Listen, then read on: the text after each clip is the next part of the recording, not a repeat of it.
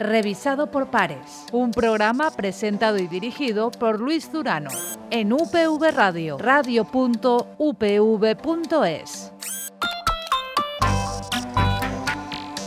Hola y bienvenidos a una nueva edición de Revisado por Pares, el programa de divulgación científica de UPV Radio y que en el día de hoy se va a centrar en la edición genómica de plantas. ¿Qué es la edición genómica? Es una tecnología revolucionaria y cuya trascendencia ha sido reconocida con la concesión del Premio Nobel a sus descubridores. Su aplicación a la mejora de cultivos trasciende al ámbito de la investigación.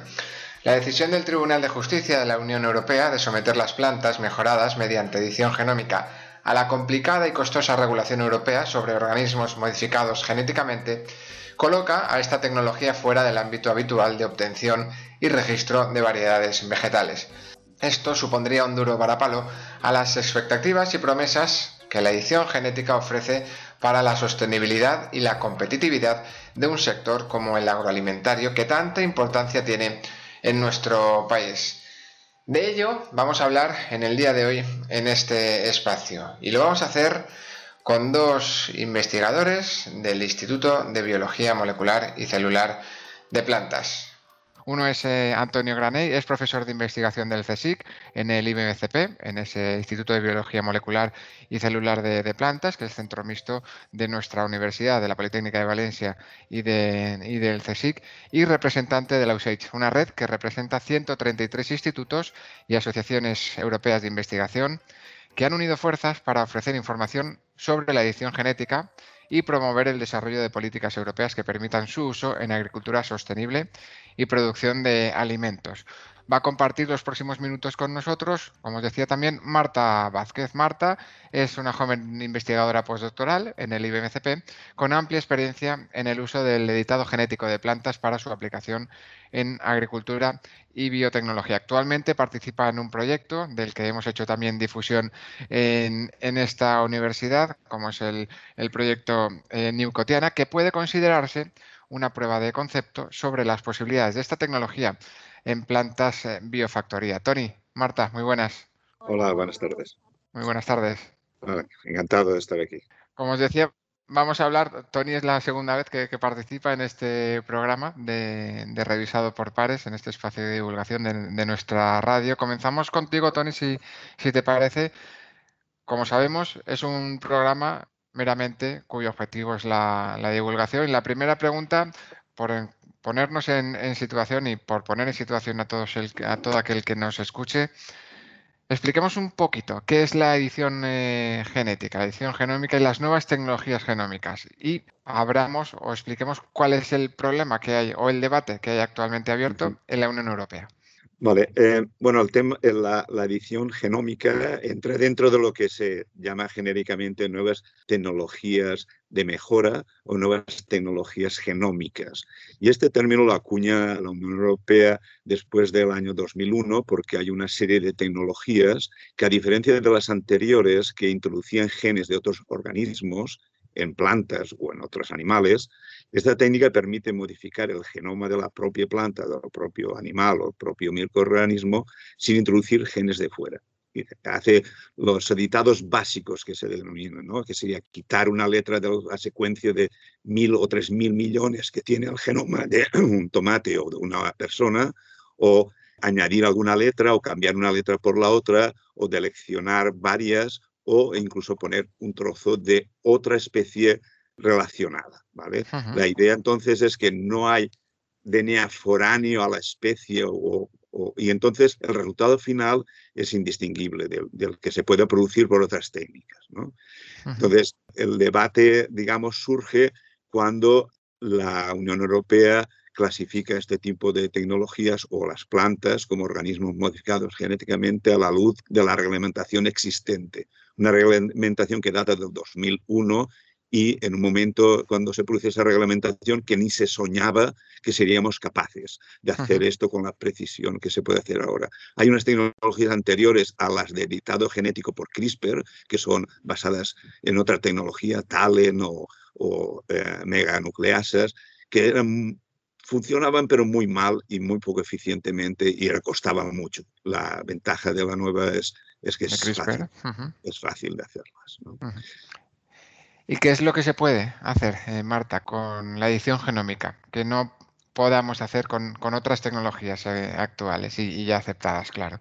Pues lo que podemos hacer es una mejora de las especies vegetales para conseguir nuevos caracteres de una forma mucho más eficiente y, como comentaba Tony, de una forma mucho más limpia, específica que con las tecnologías previas. Con las tecnologías aceptadas como son la mutagénesis provocada, eh, lo que ocurre es que se genera una población de plantas con múltiples mutaciones a lo largo de todo su ADN de las que posteriormente se seleccionan aquellas que están mejoradas en el carácter de interés, pero estas plantas van a llevar asociadas otros muchos cambios a lo largo de toda la secuencia de ADN. Sin embargo, el uso de estas nuevas tecnologías de CRISPR-Cas lo que permite es aplicar el conocimiento que se ha generado durante años en muchos laboratorios y en distintas especies para conseguir el carácter deseado de esa forma mucho más precisa. Y ejemplos de cosas que se pueden conseguir, pues eso, resistencia patógenos, estreses como salinidad o sequía, mejoras nutricionales, eh, solucionar los problemas reales que plantea la alimentación ahora mismo a nivel mundial. ¿Y por qué, no sé si la palabra es correcta, eh, correcta es trabas? ¿Por qué esas diferencias? ¿Por qué ese, no sé si miedo también, Tony? ¿Hay una preocupación medioambiental? Hay una preocupación por posibles incidencias sobre nuestra salud. ¿Qué es lo que hace que esté abierto este debate que en otros lugares no está abierto? Bueno, primero que hay una legislación que aplicada tal y como está al legislador le hizo incluir estas nuevas tecnologías en una legislación que ni siquiera soñaba en que estas tecnologías. Claro, estamos hablando de 2001. De 2001. Entonces, las clasifica como eh, técnicas de mutagénesis nuevas y como pudieran ser las transgénicas. Y simplemente admite fuera de esta legislación las variaciones introducidas por métodos físicos o químicos y se introducen como una excepción a la norma porque hay sobrada experiencia en ellos. Porque si lo prohibiera o, lo sometiera a esa regulación, eh, habría prácticamente todo lo que comemos hoy viene de esa mutagénesis al azar, que como Marta ha explicado, genera otros cambios en el genoma y hemos podido sobrevivir a ello. La cuestión está en que actualmente estas tecnologías que introducen cambios muy específicos, esos cambios son indistinguibles de los que se podían producir por metagénesis física o química después de un proceso de selección muy arduo y exhaustivo. ¿Vale? Entonces, por otra parte, hay una serie de grupos que ven una amenaza digamos, a su tipo de, ver la agricultura. ¿no? La agricultura es un proceso que ha ocurrido a lo largo de miles de años, donde primero por selección de las variedades y de las variantes que iban ocurriendo en un campo, y el agricultor iba seleccionando lo mejor, lo que le interesaba más. Pero después de em, empezar las empresas a introducir, digamos, diversidad adicional y seleccionar aquellas cosas que más interesaban, porque hacía falta un conocimiento y un saber hacer que el agricultor normalmente no tenía. Por ejemplo, introducir genes de resistencia de variedades silvestres. Había que ir a los países de origen, hacer los cruces adecuados y seleccionarlos. Y después la empresa retornaba esto al agricultor como una variedad mejorada. En esos procesos ha habido cosas que se han perdido y cosas que se han ganado, porque al final el número de variedades, digamos, es muy amplio, pero eh, se ha restringido bastante la diversidad que hay. Esta tecnología se dice por los que se oponen a ellos que puede suponer un riesgo medioambiental, pero quizás pensando en que van a, vamos a producir cambios que a, la vista de hoy no se producen de forma que no está descrita por los que se oponen y en cualquier caso nada específico de la tecnología, porque la tecnología, como puedo eh, indicado antes, se puede hacer de forma que los cambios son indistinguibles de los mismos tipos de cambios que se producieron espontáneamente y que están admitidos. Luego, la propia tecnología no genera cambios que sean en sí nocivos para la salud o para el medio ambiente. Las, estas plantas, por otra parte, se someterán a los mismos criterios de cualquier planta que se produce por métodos, digamos, de mejora tradicional. Si la Unión Europea adopta, digamos, la legislación más más suave, ¿no? no tan restringida. Tenemos que pensar que una, tal y como está la legislación de organismos modificados genéticamente, solo se puede permitir las grandes multinacionales para cultivos muy extensivos, como pueden ser eh, los cereales o la soja, ¿no? Los que eh, unos pocos eventos han sido autorizados, pero son muy productivos para empresas que han conseguido esas autorizaciones y han podido superar esas trabas legislativas y de procedimiento. ¿no? De hecho, la edición genética puede ser un aliado muy bueno para eh, ayudar a la diversidad de cultivos y para cuestiones medioambientales. Por ejemplo, si introducimos una edición, mediante edición genética, una tolerancia, una resistencia a un insecto, no hará falta introducir, eh, utilizar insecticidas, ¿vale? Y eso es una línea de posible aplicación y, de hecho ya hay casos de, al respecto. Entonces, la cuestión de, de seguridad alimentaria, por las mismas razones, los cambios que introducimos aquí no podrían producir algún aumento en algún alergeno, que es lo típico que aducen los que van en contra de esas tecnologías, pues, no, pues de la misma forma que una mutación espontánea. Es decir, no, y si lo hace, lo podremos detectar y, eliminar. ¿no? Yo creo que la cuestión está en que una tecnología que está basada en el conocimiento, que es mucho más precisa que la que, por ejemplo, hacemos cuando introducimos un gen de resistencia a, un nuevo, a un virus de una especie silvestre, introducimos el gen de resistencia y centenares, si no miles, de genes de la especie silvestre que producen mejor frutos que no son comestibles. Y eso pasa a los criterios, digamos, de evaluación y si el fruto es comestible y es, pues no, no hay que hacer más. Eh, eso es una nueva variedad que no pasa por las evaluaciones de los organismos modificados genéticamente. Pues por la misma razón no debería de aplicarse cuando se edita, porque es decir, mucho menos, porque al editar solamente cambiamos un gen, no le acompañamos de sus 100 o 1000 genes que hay alrededor de ese gen que hemos importado de la variedad silvestre. ¿no? Creo que, es, que la edición genética es un gran aliado para tener, digamos, una agricultura más sostenible. Introducimos resistencias a insectos o a enfermedades que nos evitan utilizar tanto insecticida o tanto pesticida. Tenemos mayor producción, con lo cual hay que utilizar menos terreno para producir las cosas. Se puede utilizar, como ha indicado Marta, genes de resistencia, de tolerancia a cambio climático, con lo cual podremos crecer y a mejor disponibilidad de utilización de nitrógeno, con lo cual habrá falta menos fertilizantes, menos agua. Esa es la idea. ¿vale? La idea es que sea un aliado más que todo lo contrario. Con todas las eh, ventajas que, que expones, cuesta entender que se entienda como, problema. Decías que estamos hablando de una tecnología que es fruto del conocimiento. Quizá lo que falta es precisamente, Marta, Tony, conocimiento acerca de, la misma, no por parte de quienes trabajáis en, en, ella, sino por parte de los legisladores, por parte de las propias empresas, en general por parte de la propia sociedad. Es posible, es posible que necesitemos contar más qué es la tecnología eh, y todas sus ventajas para que todo el público pueda ver el potencial que tiene y la necesidad, sobre todo, que tenemos de empezar a aplicarla. Tony.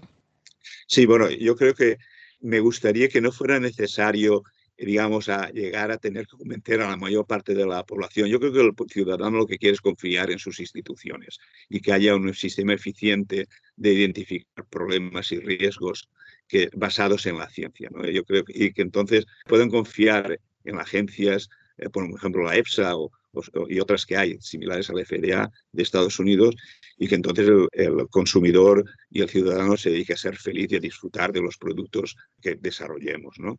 Yo creo que esa es la forma. De todas formas, es, es inabordable poder educar a toda la gente en aspectos que son técnicos, y, pero sí que es bueno transmitir un mensaje de naturalidad, es decir, este es un procedimiento que está basado en una estrategia que utilizan los microorganismos para defenderse de otras cosas, de otros, del ataque, y que nosotros simplemente lo hemos adoptado para, precisamente para hacer una técnica que habitualmente es poco precisa y bastante sucia, que es la mejora genética, hacerla precisa y basada en el conocimiento. Yo creo que si ese mensaje llega y nos ganamos la confianza, tendremos mucho ganado. Será más fácil, claro.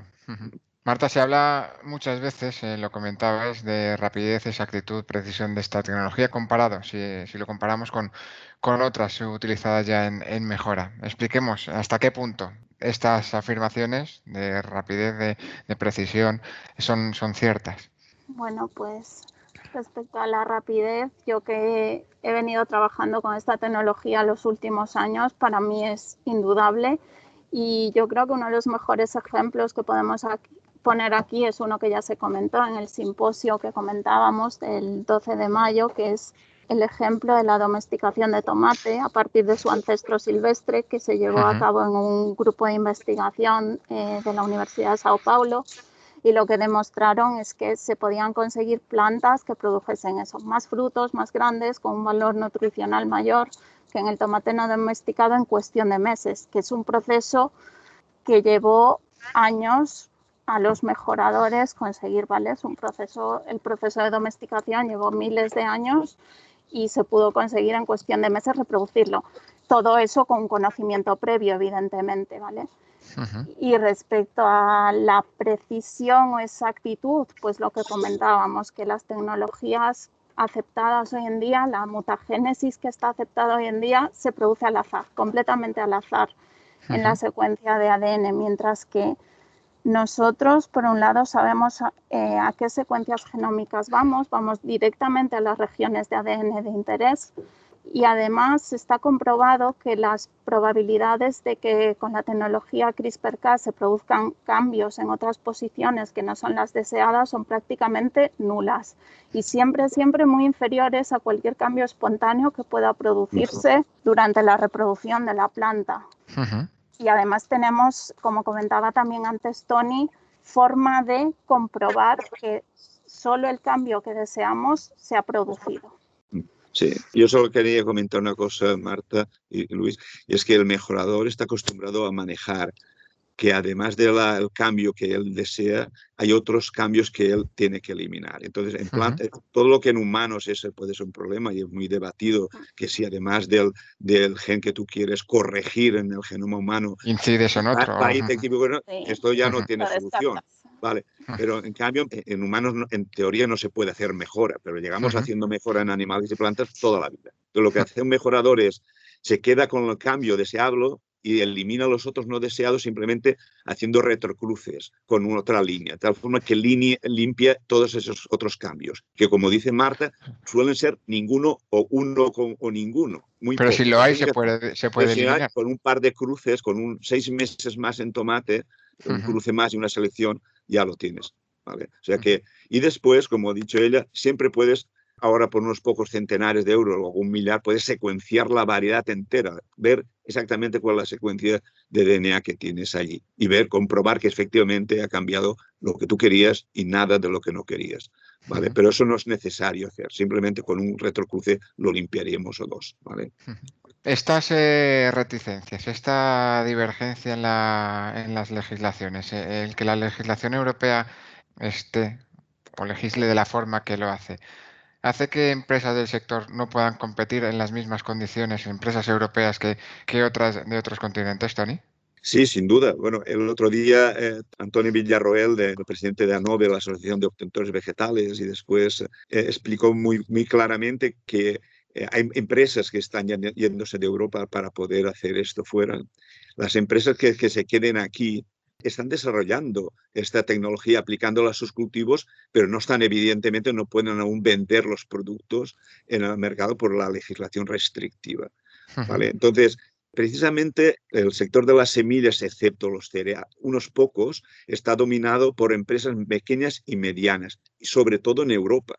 Las grandes hacen investigación en CRISPR, pero fuera, pero las pequeñas se quedan porque son pequeñas y a lo mejor no pueden tener tantas facilidad para operar fuera, pero algunas están yéndose. Entonces, ellos ven una pérdida de una oportunidad que es vital para supervivencia. Fíjate que las empresas de, del sector de hortícolas ornamentales, que hay muchas en Holanda, pero hay algunas también en nuestro país, reinvierten en investigación hasta el 20% de lo que ganan. Para ellos, innovar es importante. Innovar con todas las herramientas es importante. Si un competidor tiene herramientas que le van a permitir hacer la cosa mejor, con más precisión, más exactitud, sin, sin efectos colaterales, pues entonces va a estar en clara desventaja. ¿Vale? Entonces, la estimación económica es difícil de establecer, pero está claro que sería una catástrofe. Sería una catástrofe, por otra parte, si continúa siendo así, el hecho de que, como otros países, como Estados Unidos, como Canadá, como Japón, etcétera, no consideran esto como organismos modificados genéticamente, ellos pueden enviar aquí productos, semillas o productos finales o elaborados que son editados y son indistinguibles. No, hay una tecnología que pueda eh, detectar el fraude, digamos, que nos quieran meter un organismo editado cuando no lo queremos. No, es que no hay diferencia, no hay forma, no hay un test, no hay un test que se pueda hacer. Podemos tener un test para identificar la delección, la mutación puntual, pero no el procedimiento en que se ha generado esa mutación. Por lo tanto, estamos en una situación de mucha debilidad y esto ha hecho que la Unión Europea esté reconsiderando efectivamente el adaptar la normativa a, lo que han hecho otros países mm, más eh, prácticos. Nos preguntaba ahora, estábamos eh, hablando de cómo afecta al sector empresarial. ¿Y a vosotros, Marta, Tony, a centros de, de investigación? ¿Incide, influye en que la legislación sea más restrictiva en España y en, y en Europa? Bueno, pues Marta te dirá un aspecto y yo solamente voy a comentar uno, el de la financiación. Normalmente la financiación de los laboratorios son de dos tipos, fondos públicos o fondos de colaboración con empresas. Como las empresas no lo tienen claro aún, en Europa, pues las, las grandes invierten, en, otros países con colaboración con otros países. Eh, la Unión, un punto, un dato, simplemente. El nuevo Horizonte, eh, Horizonte, Europe, el nuevo programa Marco, que ya hay algunas versiones de, de, que va, ¿no? Ya, ya, ya hay información. Cuando el otro día, bueno, ya hace dos meses que vi una versión preliminar de esto, busqué editado genético, edición genómica, solo me salió de todo el programa de miles de millones, solo me salió una acción para financiar de 6 millones o 8 millones, que es el precio normal de, de, esas acciones, pero simplemente hay miles, pues solo una contenía la palabra New Breeding Technologies o, New Genomic Techniques o editado. Solo una, y era para ver los posibles efectos medioambientales que podía tener la aplicación de la tecnología. Es decir, un claro ejemplo de que la Unión Europea se lo está pensando y aunque pueda haber algún proyecto que utilices edición genética para obtener información sobre cosas, no hay ningún proyecto destinado a fortalecer los grupos en estas tecnologías. Pero Marta te puede decir de, lo que afecta que en el laboratorio es menos. Sí, ya lo has comentado tú, Tony, que lo que nos está limitando la legislación actual es eso, a la hora de conseguir recursos y oportunidades, como tú has dicho, sobre todo por parte del sector privado, pero también del sector público, financiación de proyectos. Y nada, eso nos está limitando para seguir, sobre todo, generando conocimiento y generando nuevas variedades. Y por otro lado, se está frenando la comercialización de las que ya se han hecho en laboratorios a lo largo de todos estos años.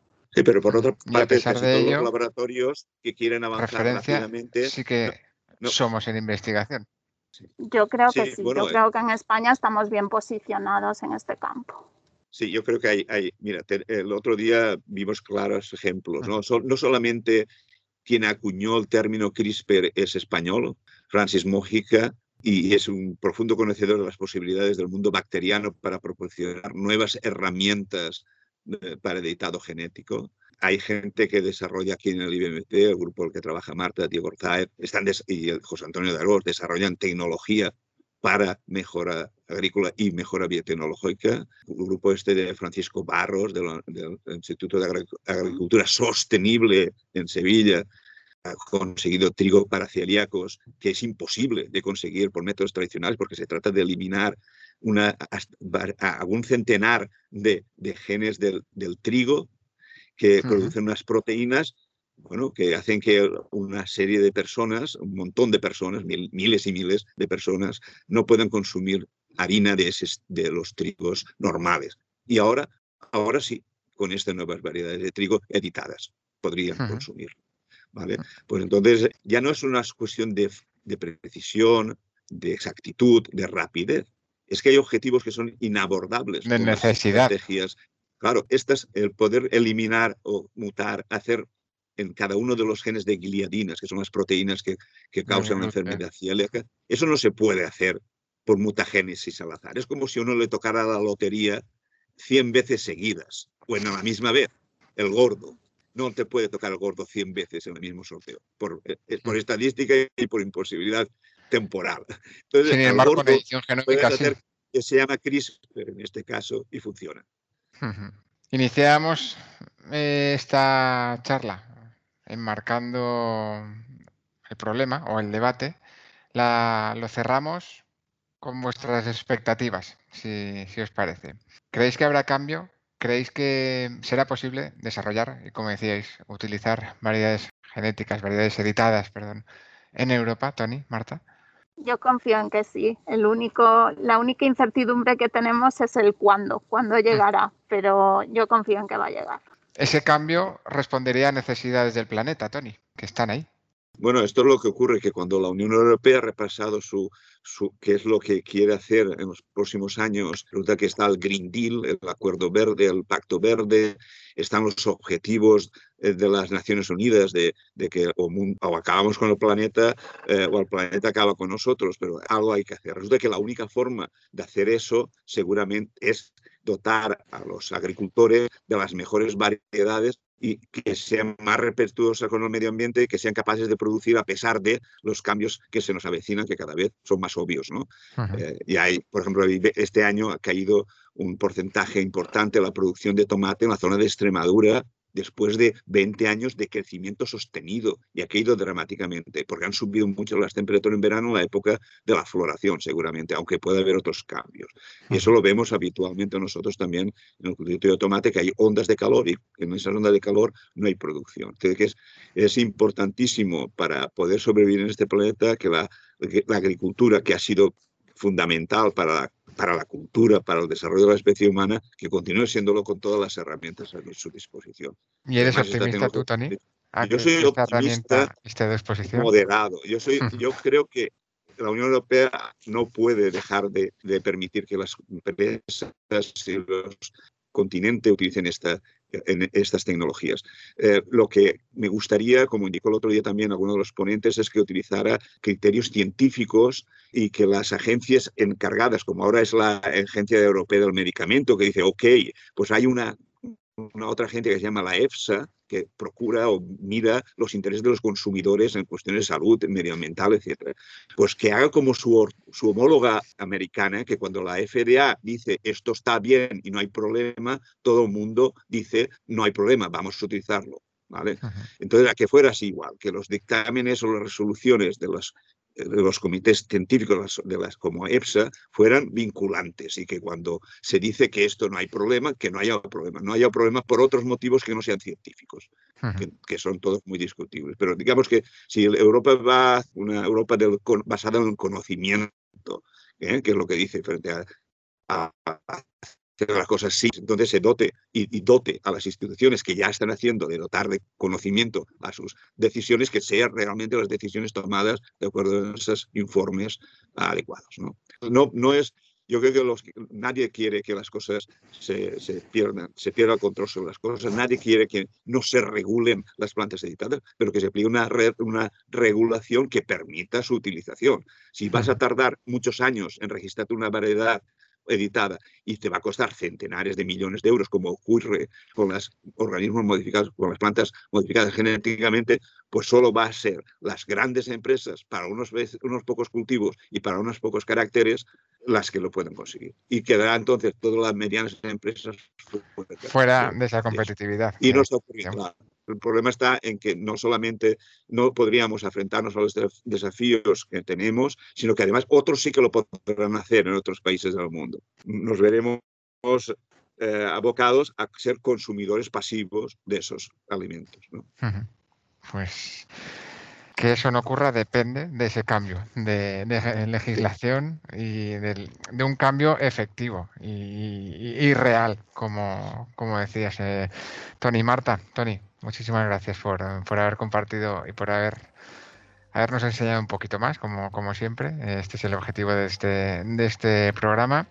Vamos a seguir hablando sobre edición genómica de plantas en la próxima entrega de Revisado por Pares y en este caso lo haremos hablando del binomio con agricultura ecológica. Será también protagonista del mismo. Tony Graney a Marta le sustituirá, entre muchas eh, comillas, estará en su, en su lugar también otra gran amiga de esta casa como es Lola Raigón. En el día de hoy, Tony, Marta, muchas gracias de nuevo. Gracias. Pues hasta aquí, una nueva entrega de Revisado por Pares, ese espacio de divulgación científica de UPV Radio, que como siempre, como todas las semanas, ha llegado con la colaboración de la Fundación Española para la Ciencia y la Tecnología del Ministerio de Ciencia e Innovación. Hasta esta próxima entrega, que nos acompañará también Tony Graney. buenas tardes y sean felices.